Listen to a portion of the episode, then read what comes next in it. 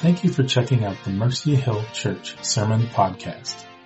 If you would like to know more about Mercy Hill, you can visit us on the web at mercyhill.cc. Well, hey, good morning, everyone. It's amazing to be here today. It really is, and uh, it's a it's a joy for me. My wife sends greetings from snowy Arizona, uh, where she is for the weekend. She wished she could be here, but um, she's certainly with here here with my voice because she has taken out all of the inappropriate comments from my message. I want to just begin by by saying this: that uh, as far as Living Word and myself personally and the other churches, we're rejoicing right now in what God is doing here in the church. Uh, this is not a formality. This is a celebration time. This is a time when we can look and say, praise God for all that He has done. And so because when your leadership is healthy and when your leadership is growing, it's a demonstration of God's grace to you because that means God is doing good things in the church and He's preparing you for more. And so we have a clear um, understanding that God is blessing and preparing you for more because He is giving you more and increasing leadership. Um, I want to particularly just comment uh, to Johnny and Michelle and how they deserve a lot of the credit and the honor today because this, what's happening today is an extension of your leadership, John. So well done.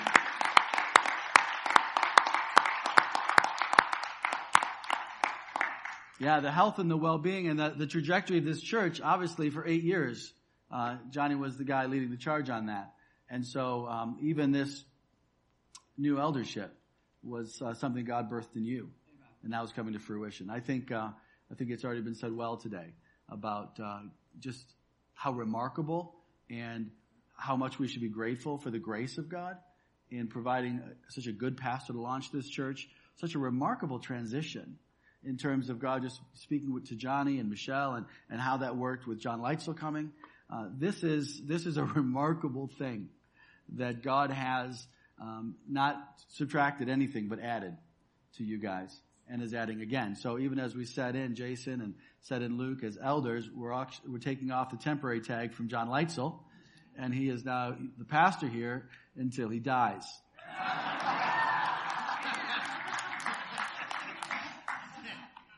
so until the Lord or someone else takes him. That, that's just a joke. Where's Karen? I'm joking.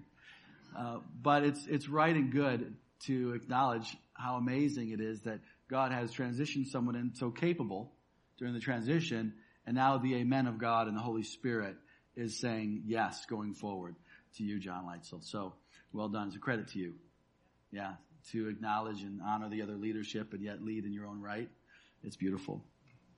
I have a word, a single word. John said you can bring one word. I said, is that like a metaphorical word or one actual word? Because you know what I'm like metaphorical word, but it's, it's this. It's from Romans 5. So if you have Bibles, and if you don't, you should have a Bible. I'd be happy to give you a Bible. If you have one, you should read it. Occasionally out loud in front of your family. Romans 5, it says this, starting in verse 1. It says, therefore, since we have been justified through faith. Anybody here been justified through faith? Come on. Wait, let me just, let's just be clear on this. I'm going to see if I get you riled up a little bit. Being justified by faith means how many people have had somebody very angry at them? Uh, if you're a husband here today, has your wife been just furiously angry with you at any point? Yes. And all these accusations, most of which are true, some of which are exaggerated, but their wrath is there. Never, it's a new experience. Just try to extend your imagination then. When the Bible says that we have been justified by Jesus, it means that the wrath of God, which was legit and real and pending and upon you, that wrath has been removed. You were in big trouble and then Jesus came and removed the trouble from your life. Because all have sinned and, and the, the, consequences of that sin and living under the burden of the consequences and the pending wrath of God has been removed in Christ Jesus. Are you happy about that? I am. Therefore, since we have been justified through faith, we have peace with God. To extend the metaphor, how great is it to have peace with your wife? Say amen. happy wife, happy life. I sent my dad a text because our hot water blew up. Heater blew up this week, and I put it back in, and he, he was checking on me, and I, he says, "It working?" I said, "It's working really good. Happy wife." And he texts back to me, "Happy life." it's generational. It's true always. But we have peace with God. God is not angry with us. Quite the opposite. God is delighted with us. It's an incredible transformation to be enemies of God, to be objects of wrath, and then suddenly come into this place where we have peace. How beautiful it is to be a part of a family of peace. You walk in your door and, and your children greet you and your wife, it's like, wow, what did I do to deserve peace in my home? Some of us, maybe you're here and you're still reaching to God for peace in your home. Praise God, it's coming. Right? He's a God of peace. That we now have peace with God through Jesus Christ, through whom we've gained access by faith into this grace in which we now stand. And it's this beautiful picture of people standing, living in grace. Not knocked over. You may get knocked over, but you know what? The grace of God will cause you to stand once again. And this incredible, beautiful picture of the good news of Jesus Christ is that the wrath of God is gone, the peace of God has come, and now we can stand in the grace of God. It's a simple message. It is the essence of the gospel. Paul is doing one of these beautiful little recapitulations of what it means to experience Jesus in your life. And then this is my word. And we boast. The ESV says, and we rejoice in the hope of the glory of God. And my word this morning is this. It's to the new elders, it's to the old elders, it's to, to the entire church. Can you boast in hope? Can you boast? Can you rejoice in hope? Now if you say, well, in hope of the glory of God, well what is that? Well it's what I just said. The hope that we have is that the wrath of God is gone, the peace of God has come, and now we stand, we live, we move, we breathe in the grace of God, and in that there is life, fullness of life. And so for a church to be able to rejoice or to boast in hope, it means that God will always make a way.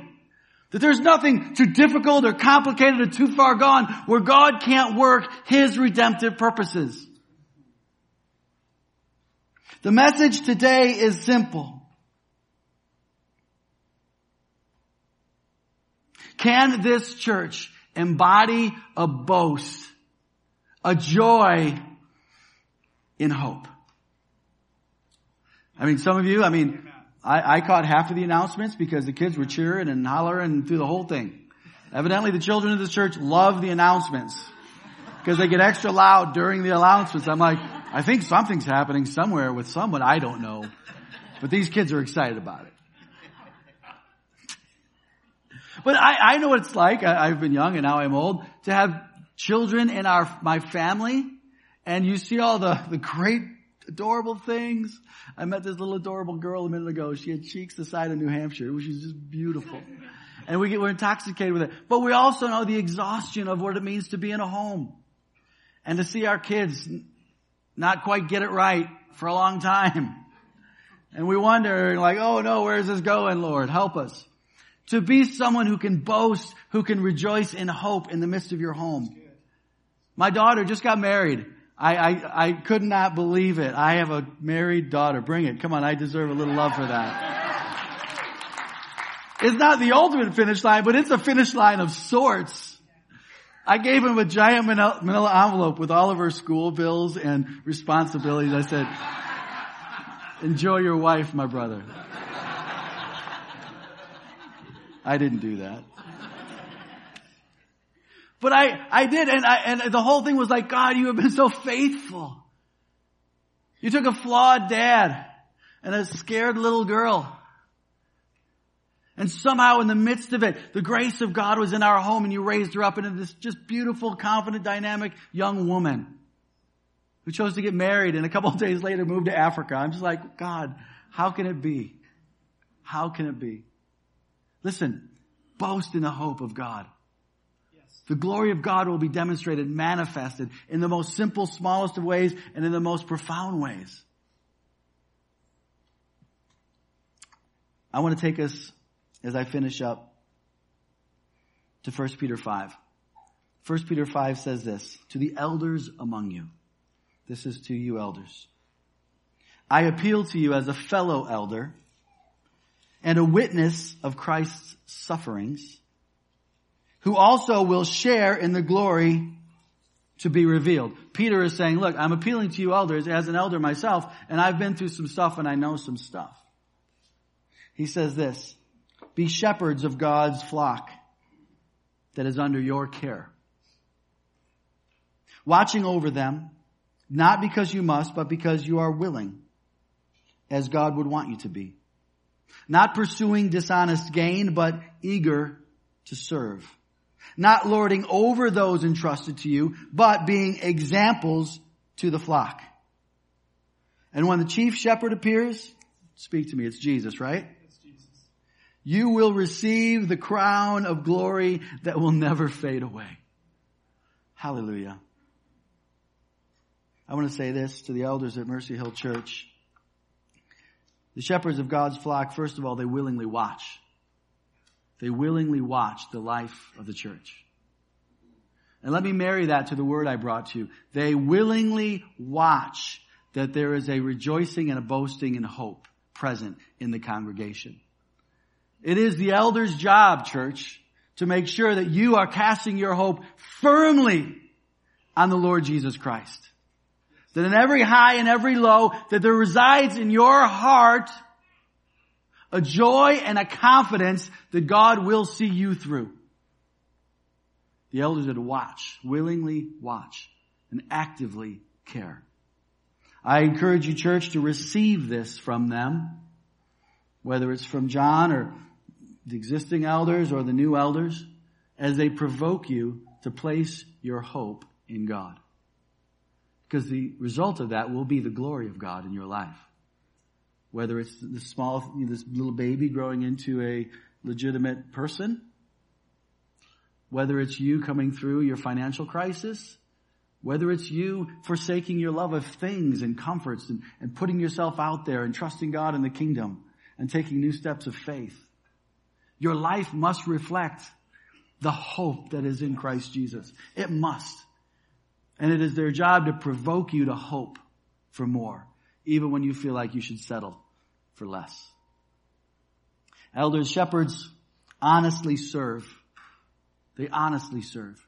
There's no dishonest gain in it. There's no benefit in this life. It is not for lights or glory or for some sort of accolade. It's certainly not for money. At least not in our churches. Trust me, being an elder in any of our churches will cost you a lot more money than you will ever make. I promise you that but you will gain a crown, right? And it's the crown that we're after. And they lead by example. Um, elders at Mercy Hill Church, I, I challenge you this morning to lead by example by boasting in hope. That you would in your own heart, amidst all of the challenges and all of the real things that you have to grapple with, Luke and Jason, that you would Make it your profound passion in life to boast in hope. That whatever comes, whatever conflicts are in your heart or in the world or anywhere else, that you stand as two people. Tim?